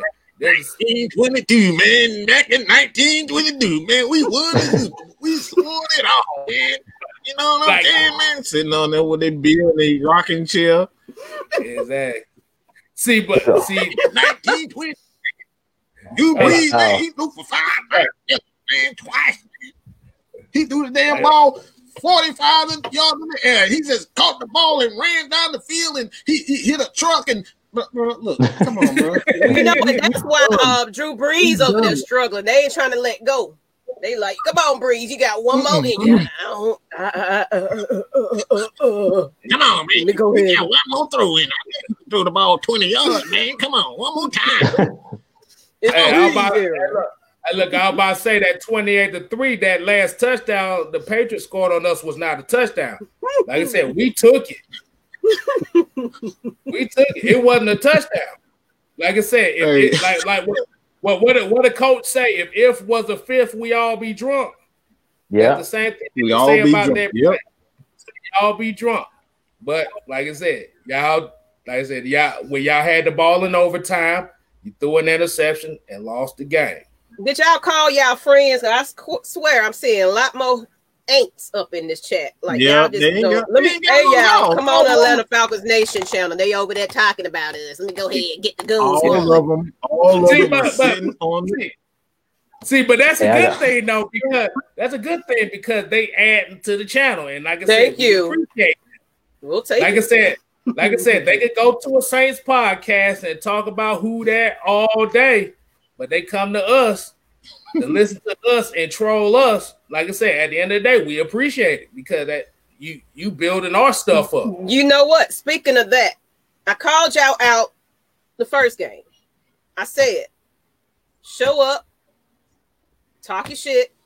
Let's talk some football. I open it up for Friday. I open it up for Saturday. Not one, Mhm. but one female, y'all. That's sad, Saints fans. One female came on here and did better than half of y'all because y'all scared to show up. Everybody, oh, I got to work. I got to, uh, uh, uh, talking all that shit, but couldn't come on here and, and, and, you know, defend yourself. So the Mhm. open invitation is, is here. Make Ain't no sure problem. Y'all We follow brought- me, find me. Y'all can find me on wherever you can find me. Miss Maggie T, I'm everywhere. Message me however you want to find me. I'm everywhere. If you want to be If you- on, let us know. Hey, look, if you, if you look if you look at the Sunday show, we already made the invitation open on the Sunday show. Yeah. And like I said, if they don't show up, that just lets you know that they not really gonna be defending their team unless they win the game. Like I said, if they lose the game, they're not gonna be here. It's probably gonna be only Mark 504 because that's your Yeah, internet board. at least yeah, he at least he loyal. like he oh you know, rain or shine. Mark 504 is probably the most loyal in this chat. So all these new Well- faces, hey, how you doing? How you doing? Exactly. exactly. 'Cause they, they, 'cause I think what it is, they, I think what it is is they looking for us when they say twenty eight to three, or we got we got a ring and y'all don't. They looking us the boo hoo and cry. And all that stuff. They they they basically want us to be looking like this. That's what they want us to look like. Yeah. But at the end of the day, like I said, it, it is what it is. Y'all got a ring, like I said. But the, but the thing about it is, y'all so cocky and y'all are not humble about it. Like I said, one of those one of those Thanksgiving games, y'all did a 28 to 3 halftime show where your band did a 28 to 3 formation on the field. That killed everything. That killed the rivalry right there. Like I said, y'all made it more personal than anything right there. Don't think nobody else saw. It's online. So I wanted to highlight the person that said he's listened to the show. I had it up earlier, but someone took it down. But appreciate you, even if you're an Aints fan Yeah. or what, you know, uh, appreciate. I mean, like seriously, like we talk a lot of shit, but we appreciate everybody that's watching. Long, like I said, long as y'all, you know, we can talk Mhm. trash all day long. Let's keep it at that. We're rivals. You know what I'm saying? That's that's gonna happen. But you know what I'm saying? Don't come on here and just be, you know, trying to insult and all that kind of stuff because you know what I'm saying? We're gonna give you the ultimate respect, and I we expect it from you guys. So for real, for real, the invitation is open, and then Fila Sports they're doing something I guess Thursday for a um for the Aints rivalry as well. So make sure y'all check them out on Thursday, I believe. But um Friday, Saturday, maybe even Sunday. Shoot, you never know. The door's open. Hey, hey, how you doing? Mhm. Are you an Aints fan? Yes, Yeah, I'm he- he- representing for the Sisters. Yes, I got Hey it. man, just yeah, just- yeah, yeah. we He, need- he, we need yeah, he's we one of the need all fans the that Aints love you. fans. We need all the Aints fans right now. All the Aints fans, just to say who that in the chat. This is I'm giving you permission to get put who that in the chat right now. Capital letter, bold letters. All right, capital letters. Put who that in there so I can see you guys. So now, How many you know, Aints fans got up in here? But after that, follow up. We need the Dirty Bird Nation. Atlanta Exactly. Nation. Get in here and show out. Let let, let the who that Yes. get people. Once y'all Yeah, say man. who that, we're gonna say we that. They say who that nigga we that. You know what? These folks. Yeah. Y'all worried Hey, about the wrong but, stuff. But but hold on, but hold on. There's a topic that I really kind of want to get into, and Mike kind of we kind of said this. in There the we go. chat. We got some who that's in here. There we go. We got one, Go ahead. Let me get y'all a three, little two seconds of fame. four, five, six. Okay, that's good. So, so son, so I'm oh, so we're gonna say Sunday. We're gonna kind of expect y'all to be in this chat as well. Mhm. Keep Win that same energy. Keep, Keep that, that same same energy. energy. Like we said, show win. up regardless. Like I said, win or loss, not just when we win. There you go. If y'all if y'all lose, we won't see these same names in this chat on Sunday. I'm screenshotting everybody. Wait a minute. Did find these people? But but definitely I want to get into this topic, and I know Mike wanted to talk about this topic as well. Um, this is gonna be kind of like the all Falcons topic of the show, where we're gonna be talking about our top five running backs that we like of all time or or who we watched and stuff. So I'm gonna go ahead. I'm gonna let I'm gonna let Mike go ahead and kick it off for us. Whew. Hey man, this is probably going. I probably get a lot of hate for saying this this first name, but I think this is, in my opinion, the greatest running back of all time. Um, and it's not Barry Sanders. I don't think people uh, understand how great this guy was as an athlete, as a running back in the NFL. Like he was one of the first guys to ever hit two thousand yards, and unfortunately, some off the field issues kind of you know overshadowed his career, but. OJ Simpson is a damn problem. Like if you go see OJ Simpson and his tape, like this dude was AP before AP. This dude was Barry Sanders. Like this dude was like he, he was Jim. Like this dude was absolutely un- incredible. OJ Simpson was absolutely a man beast. You're talking about beast mode? You're talking about OJ Simpson? OJ Simpson was an absolute monster, man. Like I said, all that off the off the field stuff. Man, I got nothing to do with that. We're talking about the man on the field. OJ Simpson was an absolute beast. I, I just go watch his tape and you'll see why I'm saying this. This dude could take, he can run over somebody, he can run past them, he can run you over and then run past you. OJ Simpson catching passes out the backfield. Like OJ was the real deal. So number one, my number one of all time is OJ Simpson. Number two, I don't think anybody can disagree with number two. Miss Barry Sanders, man. Barry Sanders is just absolutely incredible, man. Just all that he could do. Like he played for a, a complete crappy organization and still was able to put up some big time numbers. Number three for me is I just got to give um, I got to give my Falcons some love. You know, I got to throw a Falcon in there. I got to throw a Falcon in there, and I think this the second one for me is I got to do it. Jamal Anderson. Anderson, the only thing that you know, brought an end to his career was his knee. That dude was on point, like he was on pace to become a very a damn good explosive back and that knee injury just you know derailed his career. Like he like Jamal Anderson was a problem. Like I said, just go back and watch his his games, man. You'll see why he's still upset. The dude was a freaking problem. Only thing that you know slowed him down was his knee injury. He still, even after the knee injury, he came back and he wasn't the same Jamal Anderson, but he was still putting up, you know, a thousand yards. Like he still did his thing. But ultimately, his his, his knee kind of um you know derailed that. And the, the, fourth one for me, man, um, and I'm gonna just leave it at the fourth one, but I love watching this guy play. I don't know why, um, but I could watch him. I could watch him run all day. All right, this is another Falcon. this is another Falcon. But I'm gonna throw Jerious Norwood in there, man. Like Jerious Norwood, Jerious Norwood was a problem, man. Like them crazy legs, boy. Like you see him in the open field, see oh, see that man in the open field, man. You can't do that. You you might as well call that day, that call it a day, bro. He's gonna get to the end zone. He's gonna make big plays. So those are my four, man. Um, um, OJ Simpson. I had to throw that in there, but like I said, man, OJ was a baller, man, and I'm only concerned about football players. So those those are my top. I'll go next.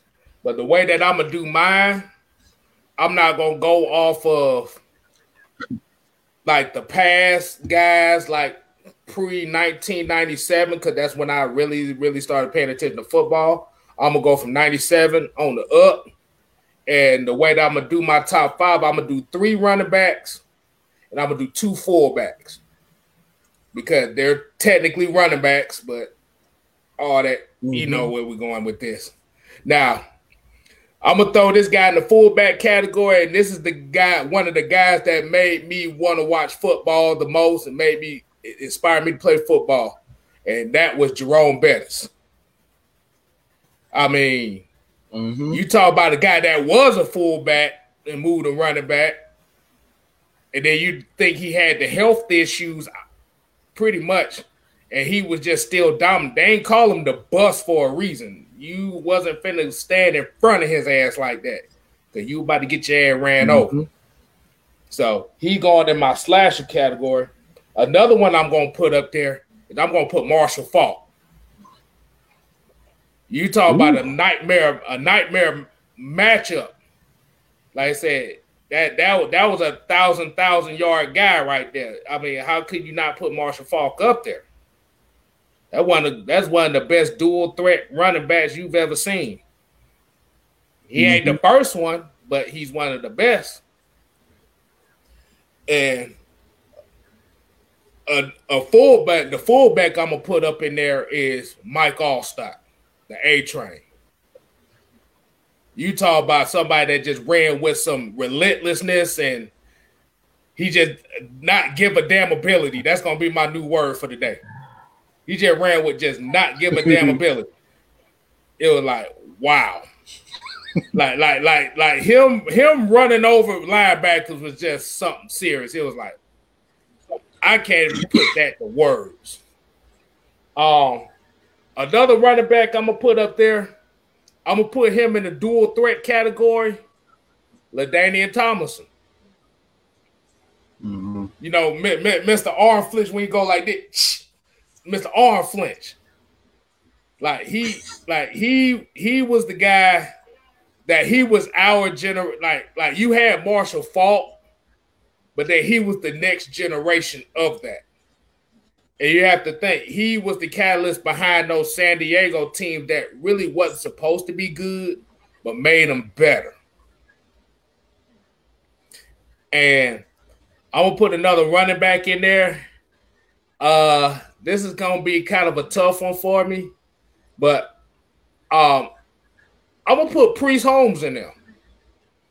He did it for Baltimore and he did it for Kansas City. That's a good one. I mean, your first knee injury, do him, man. Your first, your first name is Priest, man. You better be damn good. I'll tell you that much. your first name, like, like this guy, like this guy was so smooth in the back. It, he was so smooth as a running back.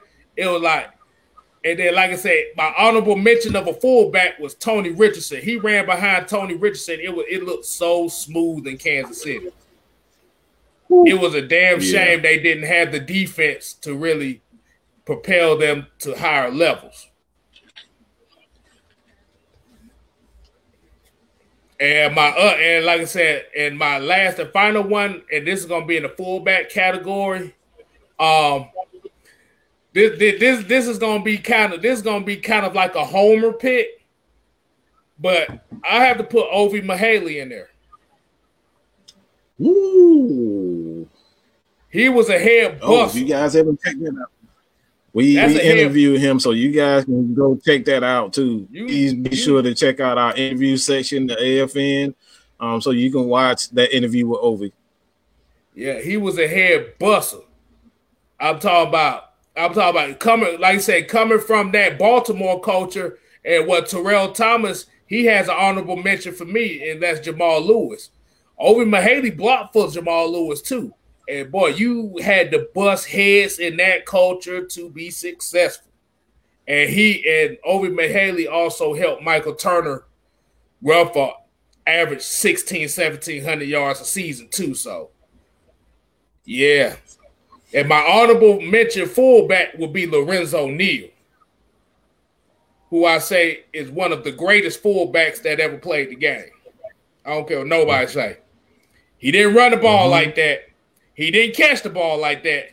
But when you needed to block for somebody, when you need somebody to block for your ass, Lorenzo Neal was there. Ask Corey Dillon.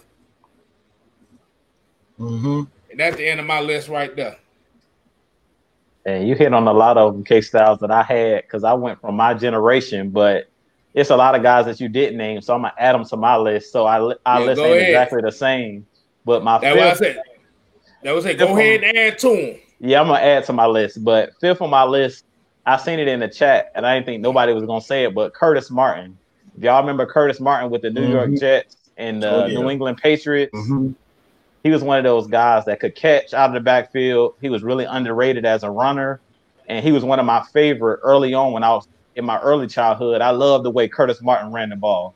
He was one of those guys that could do it smooth. all. Like I said, smooth. Yeah, he get yards and he run like effort, uh, effortlessly. He was a graceful running back. So that's my fifth on my list.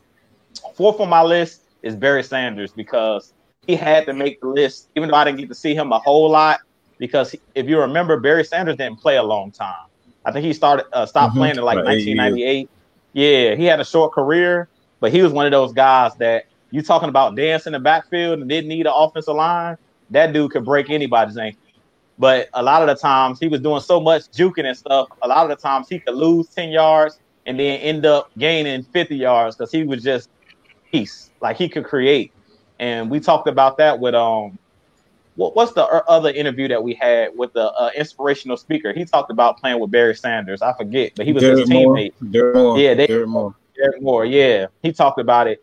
And Barry, he had to be on my list because to me, he's the standard when you talk about running backs um, I had LT on my list, LaDainian Tomlinson, because you guys know he had broke the record for how many touchdowns in the season, and he was just going crazy mm-hmm. with the San Diego Chargers. But I'm gonna sub him off my list since K Styles had him on his list, and I'm gonna add on my list Eddie George because I think a lot of people sleep on Eddie George when he was with the Tennessee Titans. People talk about um, Derrick Henry, but he was Derrick Henry before Derrick Henry. He would run with those high knees. He was a real big running back, tall, physical, and he could run you over. He could run past you. And back in those days, you got to go back and watch those matchups between the Ravens and the Titans. They hated each other. He would go up against Ray Lewis and those guys, and they had bad blood. Him, Steve McNair, they had uh, bad blood, and those used to be some of the physical, oh, yeah. like how we talk about Pittsburgh and the Ravens back in those in the early 2000s. Ravens and Titans was that matchup. It wasn't the Steelers and the Ravens. The matchup was the Titans and the Ravens. They used to go at it. And Eddie George was one of those guys that ran behind Lorenzo Neal, as uh, K Styles was talking about. And Eddie George was one of my older brother's favorite running backs. He had his jersey, and that dude was a beast. Went to Ohio State. If you go look at some of his uh, his highlights, that dude was incredible as a running back. But he had a lot of knee injuries and a lot of injuries. But he was really physical, and I loved that he could run. He could catch out of the backfield. He was a dual threat as well. Um, second on my list is Marshall Faulk.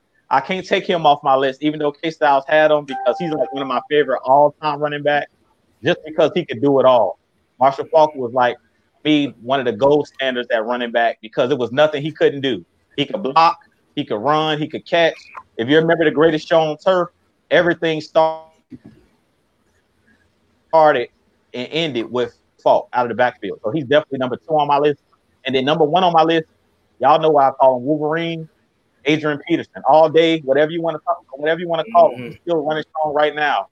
Adrian Peterson, y'all know he had gotten trouble. He would probably be even higher on the Russian list if he wasn't out for that whole. I think he was out for like a season and a half when he had gotten trouble. Um, he was outside, uh, out of the league, or on the I think it was the commissioner's exempt list or whatever. But he's to me my all-time favorite running back of our generation because I pretty much seen every game that dude played college and in the pros. When he was at Oklahoma, y'all know he was a beast. When he came into the league, he was a beast. He was probably one of the only players I remember that could do anything. I remember they were playing against the Chicago Bears. They put that dude back on the kickoff return and he ran it back. And I'm like, man, this dude is crazy. Like his skill set is crazy. So AP is definitely got to be number one on my list. And then for my honorable mention, y'all know I always got to throw a Falcon in there. My favorite all-time running back for the Falcons, and y'all probably this is blasphemous, but I love me some Devonta Freeman. When Devonta Freeman was in his prime, just like he had Jerious Norwood, Devonta Freeman was my guy, man. I love the way that Devonta Freeman ran, man. He was a little dude, but that dude could break your ankles. He could run you over. He could do all kind of things. The only thing he really couldn't do was block. Other than that, when he had those two or three good seasons, man, Free was that dude. Free and then also an honorable mention got to be Turner Burner because Turner, y'all know when he was here early on in Matt Ryan's career, we would feed uh, Michael Turner. Michael Turner was one of those guys that could run through you, and he once he get through the line, he was one of those guys that was big but also was explosive. A lot of a lot of people thought that he was just big and could run you over, but once he he had that straight line speed. Once he saw a gap, he could hit, turn up that speed and be gone. He could hit his head on the goalpost. So those are my uh, my honorable mentions. Of course, we got to put Mr. Dirty Bird in there. He talked about Jamal Anderson. I mean, that's easy.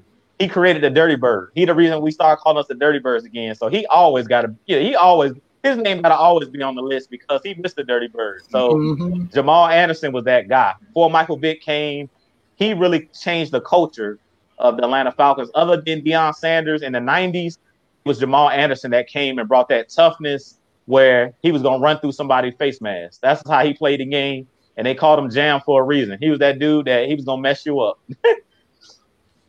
hey, I was about to say, I'm gonna throw five more running backs. I'm not gonna give you why, but I'm gonna throw five running backs that we really didn't say.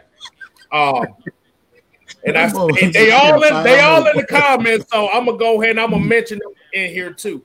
Like I said, I'm gonna throw in Save some for J Rock, man. Save yeah, save oh, some for J Rock. J Rock. J Rock. Oh shit, J Rock. I didn't even see you come in, man. What's going on? What was up? I didn't even know you coming on. What's going on, bro? Hey, hey, I know you heard the question. Like I said, we want you to go ahead and name your top five running back. It might not, they don't necessarily have to be of history, but top five running back that you've seen Okay, so so it's on me. Y'all already went already. Yeah, we Yeah. already did. Okay. Um, I think I'm gonna start off at the top. Um, my favorite number one uh is probably LaDainian Tomlinson.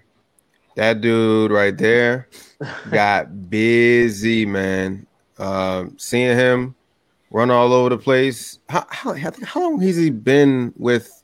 Actually, yeah, he played for the um for the Chargers for how many seasons? Y'all, It y'all was a remember? minute.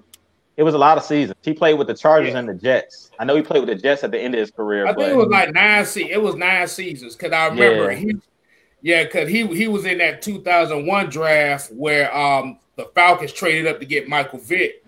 That's And right. they- That's right. You're right about that. Okay, I remember now. Yeah, because I think Yeah. when he was uh getting older, you know, he started to play for the Jets. So Yeah, I got you. Um, but yeah, man, he was a he was an amazing, amazing running back. Like easily, easily, easily one of my favorites. My number two will have to be Eddie George.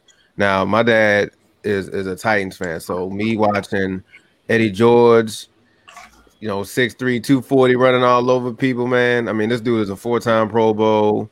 Uh, I believe he won uh rookie of the year in like 1996.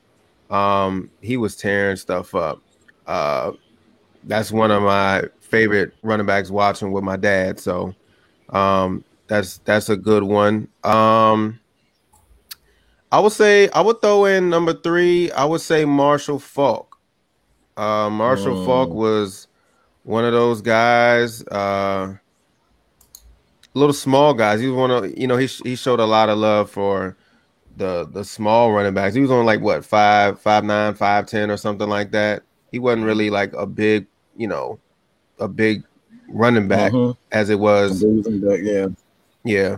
So I would say I would say definitely Marshall Faulk. Uh, I believe he got MVP in 2000, and then uh, he got a Super Bowl. I forgot what year was that he won a Super Bowl. Um, he just he's just a good all around back. So he's one of my favorite. I'll put him at number three. Um, number four. Um, let me see, man I'm trying to think of today's date. Actually, dang, I forgot about this one. Uh, Terrell Davis. Uh, Terrell Davis is up there as well. oh man, nobody really. Ooh. TD. TD. I can I, I like some TD dog. That man right there. Uh, I think he won two Super Bowls and got an MVP as well. But uh, his numbers were amazing. Uh, amazing, and uh, I think it was like, was it 2000 or 19? It was it was like 1998 or something like that. I was young though. I, I do I, I I got good memory, so I, I remember certain stuff like that that stuck with me. So like I think it was like 1998 or something like that. But he was good too. Um, my final one. Oh man.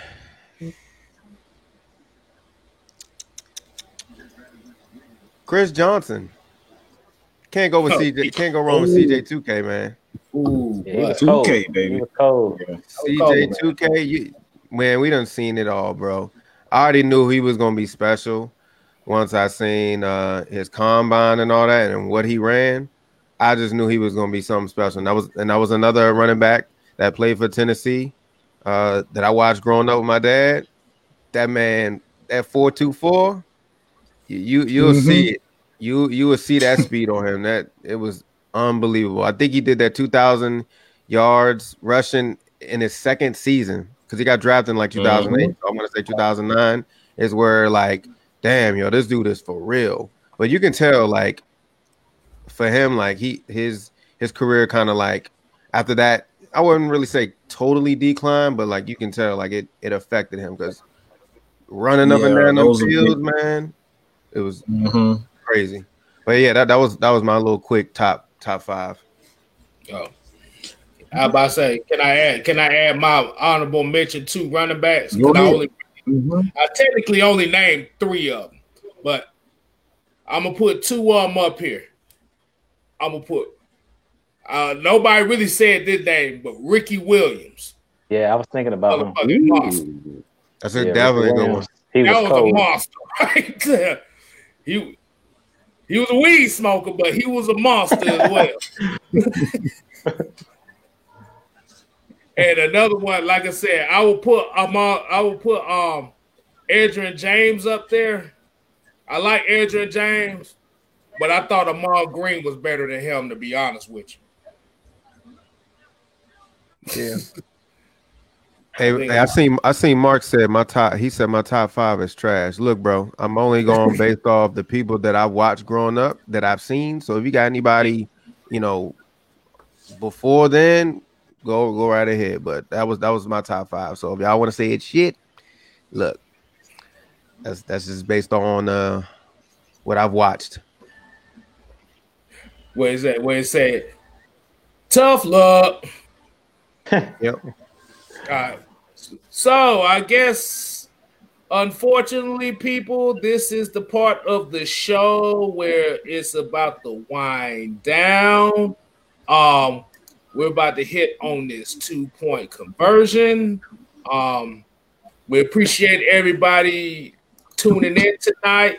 So definitely, you make sure you go subscribe to Utah Sports over here. Y'all just got them to 700 get to the next level to 800. You know, this guy down here. Congratulations on that, by the way. Yeah.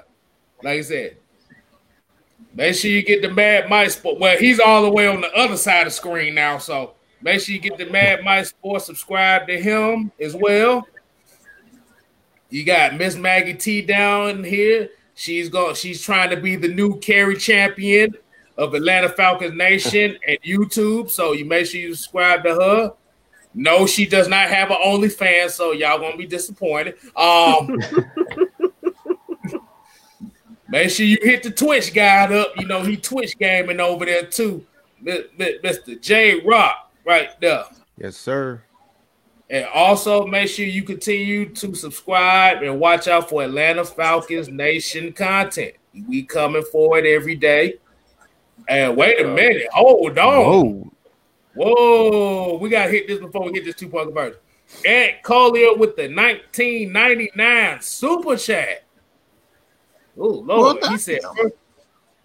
he said, first of all, I love seeing my sisters talking football. No disrespect, I've been a long time sub and to the other page, but let me drop a few honorable mentions. Steven Jackson, Warrick Dunn, and Emmitt Smith. Warrick Dunn. I was going to ah. say Warrick Dunn. Warrick Dunn is definitely a appreciate. I truly, we definitely appreciate. Ms. Maggie definitely appreciate that, man. That like that's that was really showing us some love. What the hell is wrong with this guy? Mark, I truly appreciate that. You just had to come in. We appreciate you. Oh, we already know Mark 504 could give a damn we all got shot tomorrow. As long as Maggie T was on camera, it, he, that's what he got. But we appreciate you. Uh, we, we, hey, we appreciate it, bro. appreciate that, man. You are officially the MVP of today's show. Salute to you. Chat. Salute. So we can go ahead and get back to this two point conversion. Uh, this is the part of the show where we get what's out and who wants to go ahead and start it off? You know, I'm always last because you know I gotta promote me. Oh, oh, hold on, hold on. We gotta do it. We gotta do it right, Mike. I'm gonna go ahead and I'm gonna pass the ball to you. Oh yeah, way over there. There you go. there you go. You there started it. You know you don't fumbled it. God damn it. no, I'm about yeah. I, I about to pump fake it. I about to pump fake it. But um um I just want to say this um, because we've getting a lot of just disrespectful behavior in the comments, and I got to continuously um, just speak on this. Um, this is for everybody. You know what I'm saying? Atlanta Falcons Nation, and not just for Atlanta Falcons fans. Like we totally respect um, Saints fans that want to come here and you know just you know talk football. You know what I'm saying? Just come in talk football. Like we don't have to like agree with like I don't agree with everything that everybody on the panel, you know, agrees with. So if you guys are, you know, whether you're a Packers fan, you know, a Chargers fan, a, a Saints fan, come and hit that subscribe button, man. Come on, talk football with us. We got a whole Discord for you guys can come in there and chat and you know mm-hmm. kick it with us.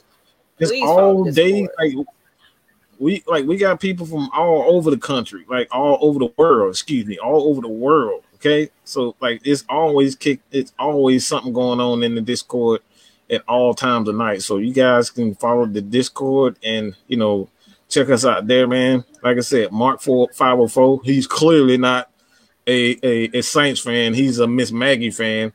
Um, I don't give a damn what he say. He's he's not a Saints fan. He's a Miss Maggie fan. So, um, hey, but yeah, man, it's all love. You guys continue to subscribe to the channel, man. You guys, some Saints fan that actually want to sit and talk football.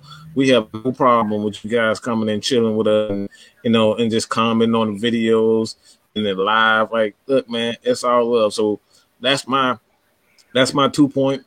I want to invite everybody just to continuously, you know, tell us, tell you, tell your friends about us. It's it's cool. It's cool by me, man. So come holler at us. Continue to uh chat with us, and that's all I got to say. All right, Mike. You got you know you know the drill. You got to pass it to the next guy. You gotta do you gotta do do the pass. I'm about to do that Magic Johnson. I'm gonna fake it that way, fake it that way. No look pass to Jude. hey, I got that thing. I just want to thank y'all for tuning in tonight all the Atlanta Falcons nation. Like we said, whatever team you watch, we don't care. Whatever uh, you don't have to be an Atlanta Falcons fan to tune in. We like knowledgeable fans, people that's gonna put questions in the chat, that's gonna give us feedback. Um, we appreciate you guys not only uh, tuning in tonight, but tuning in tomorrow night, ATL and Sports Zone every Wednesday night at eight. Y'all tune in. I appreciate y'all helping your boy get the 700 subs, and let's keep it going. What um, the hell, man? I'm sorry, you. Are you good? What is but going pretty, on in this chat? that's pretty much uh all I had is I just want to thank you guys. I could have did it without you, but let's get to a thousand and let's keep going. I'm gonna kick that thing down to J Rock. Even though I'm late to the party, it's all good. you know what I'm saying? Uh yeah, we want to say thank you. I want to say thank you to uh, everybody in the chat, the whole Atlanta Falcon Nation, and salute to my guy Jude for making it, you know, to the next milestone, the 700. And uh, it's going to be a, a, a bunch of repeat for me because I'm gonna just be preaching about the Discord. But hey, make sure you guys, I'm gonna post it in the channel. Uh, make sure you guys hop in the Discord, man. It's open. You guys can chat with us after the show just be yourself. You don't always have to talk football or Atlanta. It's it's open for everybody. Uh, so come in the same chat that's going on right now. Make sure y'all bring it over to the Discord. We'll we'll love to talk with a bunch of people. You know, I know a lot of people whose questions didn't get popped up. If you guys got questions, hop in the Discord. We'll we'll talk to you. Um, that's all I got. Oh yeah. Um, I'm gonna I'm gonna go ahead and throw this no look to K Styles. All right. All right. Like I said, pretty much gonna be like appreciate everybody watching tonight. Um, Maggie, um, uh, I think these guys are looking at this is how these guys are looking for you right now. They looking at you like this right now. That's all I'm seeing in the chat. I'm about to say you. Like I say you like I said, they they probably waiting for that OnlyFans to pop up for your ass. No, so that ain't gonna happen. It ain't gonna happen. We don't do that. We now, if you want to see some Falcons gear, then maybe we can talk. You know. Yeah. yeah. If you're looking for OnlyFans, go to Magic City.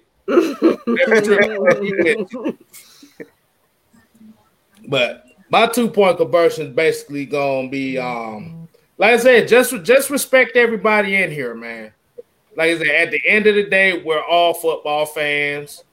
Um, we we we sit here and we do this for fun, fun, not just for us, just to entertain ourselves, but to entertain y'all and let y'all know at the end of the day, Atlanta Falcons Nation It's not just us on the panel, but it's everybody in the chat.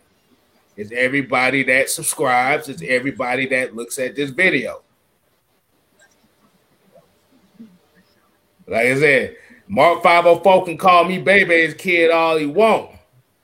At the end of the day, at the end of the day, bro, she's the only one that can answer your DM. So I can't do shit about that. You ain't got by now, motherfucker. You slacking.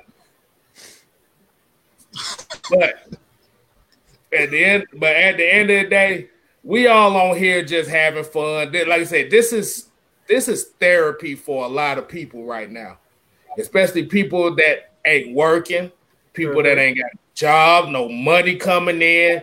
They talk about a possible shutdown of the whole country. Yeah. You know, people gonna be depressed. Like I said, all kinds of people are mad, pissed off, sad, depressed about everything that's going on in this world right now. So my motto is if I if, if I could put a smile on one person's face or make one person laugh, I did my job because at the end of the day, laughter and happiness is gonna save us all. And I'm gonna end it with mm-hmm. that. I guess I'll end it. Everybody had they say they spill. Um, what's up, everybody? I am Miss Maggie T. For the folks that's new in the chat, um, I am the operator of this whole thing. AFN is because of me. Just letting y'all know. So thank you guys for tuning in, like everybody said. Um, we appreciate you guys. But guess what? Now I do officially have my own channel.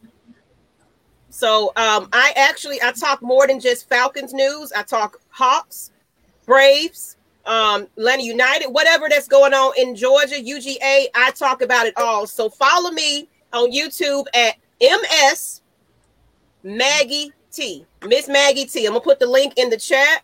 Follow me. I only got 16 subscribers because I'm brand, brand, brand new. But go ahead and watch um, some of my videos. I just did one on um, Younghoe Koo. Um, he's getting ready. I think he's on the Pro Bowl ballot. And um, y'all go ahead and you know vote, reshare, do what y'all need to do for that. But I gave a nice little shout out and everything, as well as if you're a Hawks fan, I um I did a little injury report. So I do the injury report for the Falcons. I do it for the Hawks, etc. Follow me, you guys. Let me get my link so you can find me. But also, if you want to be on the show Friday, probably not Saturday because you know it's more, more post game, you know, pre game. So we'll stick it to this Friday. If y'all want to be on the show, Aints, hit me up. Seriously. It's going to be at Maggie T at AtlantaFalconsNation.com. Email. Email me there. Hit me up. Or, of course, you can find me on Twitter, Instagram, wherever. Miss Maggie T, MS, Miss Maggie T. You'll find me anywhere. Everybody been finding me. But for real, Appreciate y'all. For real, for real. Out. But on to the next time, make sure you guys um, watch tomorrow night at 8 p.m. ATL in Sports Zone.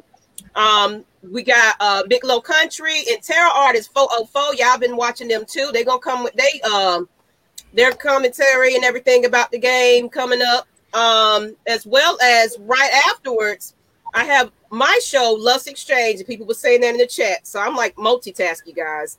But Lust Exchange is more for adult content. So if you're not 18 and over, please do not watch Lust Exchange. You might have to Tomorrow, say that again for them in the back. Say if you're not 18 or over, do not watch Lust Exchange. But we are talking about the proper booty call etiquette. That's oh, what we're talking God. about tomorrow. Yes, oh, yes, I had God. to plug it in there. Lust and wonder, and wonder why they all in the comments after Exactly. Wonder why they all in the comments. This, this, is why these motherfuckers hitting your DMs right now because they think with the shit. Shoot, I keep it real now. If y'all gonna watch it, watch it. But look, me and Miss Nikki V, we keep it real on Lust Exchange. So if y'all want to see what I'm talking about, right after ATL Sports Zone, come on the Lust Exchange. Please call into the show because y'all be so scared. Call in. Oh. We be having oh. some juicy topics. I mean, y'all need to get on here. Sensual education. That's right. That's we got some loyal fans up in here. you're gonna be educated. We don't just be coming with the shenanigans. You guys proper, yes, Hunty. You make sure you watch it.